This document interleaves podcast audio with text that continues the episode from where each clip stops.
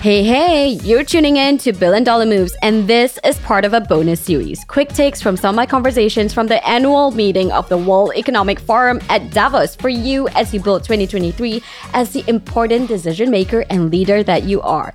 It features my quick thoughts, a discussion, snippets of a panel that moved me, and if you're intrigued, there are fuller recordings either on my YouTube channel or other sources which will be listed in the show notes. Now, the cliff notes on Davos. Every January, a highly curated selection of invitees from global business, government, civil society, media, and academia converge on the Swiss town to attend sessions designed to spark productive discussions around the most pressing issues of the day and ultimately drive impact and action. Now, many people question whether the 53rd meeting would still hold relevance in a post pandemic world given criticism of the Davos man. And as perhaps a biased first timer, my answer is an undoubted yes. I can now confirm Davos remains an event full of paradoxes. A modest ski town near Zurich, Switzerland, that otherwise is unassuming, boasts the richest and the most powerful. And yes, the juxtaposition is uncanny of perhaps the most climate enthusiasts in a week, and yet criticism of private jets by billionaires and politicians taking up more carbon footprint than it should. But Davos isn't just about the keynotes. The meeting is also famous for the networking and deal making that goes on in the corridors, side rooms, hotel suites, and Barry's piano bar of this alpine town. As one of the white badges as a young global leader of WEF, I soaked in the opportunity to learn and unlearn, contribute, and yes, chat with many a Davos man. So you're getting my inside look. Now let's get started. Good evening, ladies and gentlemen. My name is Sarah Chen Spellings from Washington, D.C. I run the Billion Dollar Fund for Women, now called Beyond the Billion uh, the world's first and largest global consortium investing into women founded companies, venture capital. So I come from the lens of venture capital, technology, Silicon Valley, so on and so forth. There's this terminology of a non political leader. And today we're faced with so many issues from um, Asian hate crimes to Roe v. Wade and all these issues that stakeholders have a view, right? And as representatives, as the face leading your companies that touches so many lives, you're looked to to take a stand. And recently, you know, 2020, 2021, with George Floyd and all that, we've had um, instances in, in the Valley where uh, a third of the company left when a CEO of Coinbase and Basecamp actually decided uh, the workplace is not for politics. How would you advise a young leader who's at the forefront of building a company that's not yet, you know, 60,000 employees, struggling with resources, but also with a growing generation of stakeholders that care about who this leader represents and the values that they represent? Thank you. Nice, simple one. I think in England that's what's known as a corker. Um, th- there's probably no topic that corporate leaders are spending more time on than this one because it is such an imperative. You have a war for talent. People want to work for organizations that align with their values. Simply saying silent isn't one of the options. And you've seen large cross sections of the corporate world speak out on big issues make statements about the values of what the company stands for. Now hold that thought. Finding a service solution that helps you keep customers happy can feel impossible, like trying to remember the name of that guy you literally just met at a networking event. HubSpot's all new Service Hub can help with their service solution part at least. It brings service and success together on one powerful platform with an AI powered help desk and chatbot to help you handle your frontline tickets so you can scale support and drive retention and revenue. We love the sound of those things. Visit hubspot.com/service to learn more now you're seeing some backlash of companies gone too far. Nobody's got this completely figured out, but I will give you a few thoughts just in terms of what we see at clients right now, some of where the dialogue seems to be headed.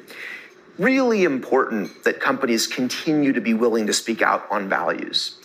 It's also not reasonable to expect that companies can become the arbiter of every divisive societal issue. So there's issues upon which society is split pretty evenly down the middle. And you know, business is actually going to lose trust if it comes out and is viewed as politicized and wading in on the most contentious issues that divide communities. Now, fortunately, there are big cross sections of these issues that should be pretty inclusive, that should draw people in from across the political spectrum, that are grounded in values.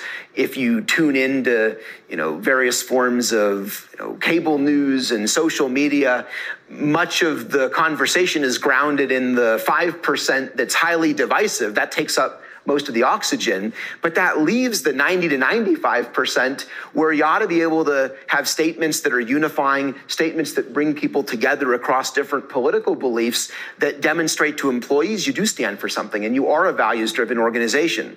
All of that's easy to say at 30,000 feet people generally wouldn't object to those things. Then it gets real when you talk about particular issues like the ones you mentioned. And well, did a company go far enough? Did they go too far? And those are the debates that are happening within C suites and boardrooms every day.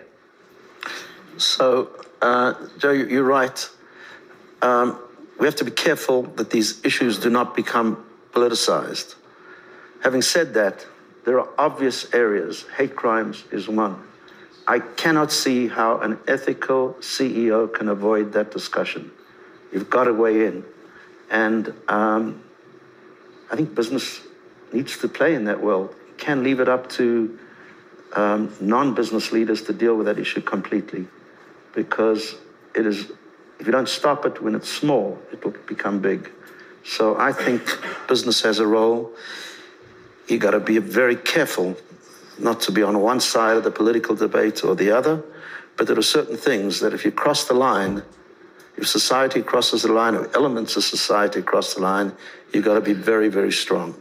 But it's a great example of an issue that should be unifying, speaking yes. out against hate, hate against the Asian community, hate against the black community, hate against the Jewish community. That shouldn't be a political issue. Mm-hmm. That should unite people across the entirety of the political spectrum. And I think you've seen a lot of pride of employees of organizations that have chosen to stand up and demonstrate allyship. Hate crimes is one particular example where uh, legislation has been passed. Um, business played a key role in getting that legislation passed, and it was passed uh, with bipartisan support the documentation of hate crimes, which was not something that was really important at one time.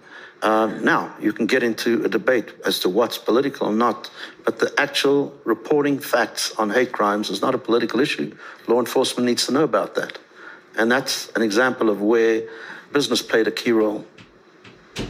Yes, yeah. I can just add, I think it's like, I agree, I think businesses need to weigh in, but it, it would also be important in my mind that businesses are leaders weigh in where where they actually have a credible stand based on the business they have. Uh, so, so you, you don't want to have CEOs that have an opinion about everything. Uh, uh, and, uh, and we have actually, we have what we call a brand board. We actually sit there and we have made specific decisions on what are topics where we believe we would be a good spokesperson for business or where, wherever we stand, I mean, taking children's perspective, where would be it be important? that we have a position.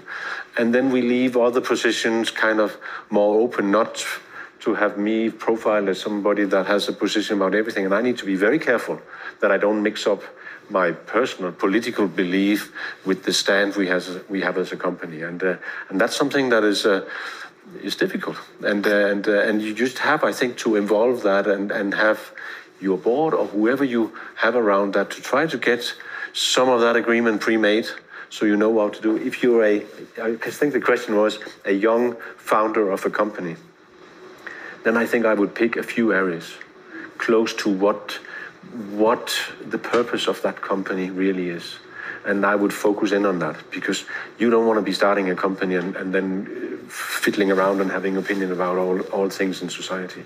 Then I'm then you may not be successful with your company. so I think there's a certain element of focus and credibility around you, that. You wanted the debate to be a little bit lively. Yeah, okay. Now hold that thought. Talking Too Loud, hosted by Chris Savage, is brought to you by the HubSpot Podcast Network, the audio destination for business professionals. On this podcast, Chris Savage, Wistia CEO and loudest talker, takes you inside the minds of entrepreneurs as they share the hilarious, informative, and most challenging aspects of building more human brands. Everything we love here at Billion Dollar Moves. Now, an episode I loved recently was the one with guest Joe LeMay jiu-jitsu loving entrepreneur and co-founder of Rocketbook. He talks about how an airplane epiphany took him on a wild ride that started with a Shark Tank flop but ended with a $50 million exit. You know that's our jam. Listen to it, talking too loud wherever you get your podcasts. But I also, we got people who are desperate to come in, but No, yeah. sadly, I disagree with you. yes, Henry Schein should have an opinion on healthcare. But when it comes to things that, for example, you did mention hate crimes. In the United States, it's a big issue. I think business can't be silent. And there are other examples. I don't want to get into too much detail. But yes, Henry Schein has a very significant active role in providing uh, and advancing access to care. I mean, we're involved in, you name the organization we're involved with. Yes, that's our domain. But there are certain items where society crosses the line where I think business has a responsibility to speak out. And thanks so much for tuning in this week. You can subscribe wherever you get your podcasts and follow our socials on Sarah Chen Global to get the latest on the show. It would really help me out too if you enjoyed this to rate and review our show on Apple Podcasts and share your favorite episodes with a friend. I'm Sarah Chen Spellings, and you've been listening to Billion Dollar Moves.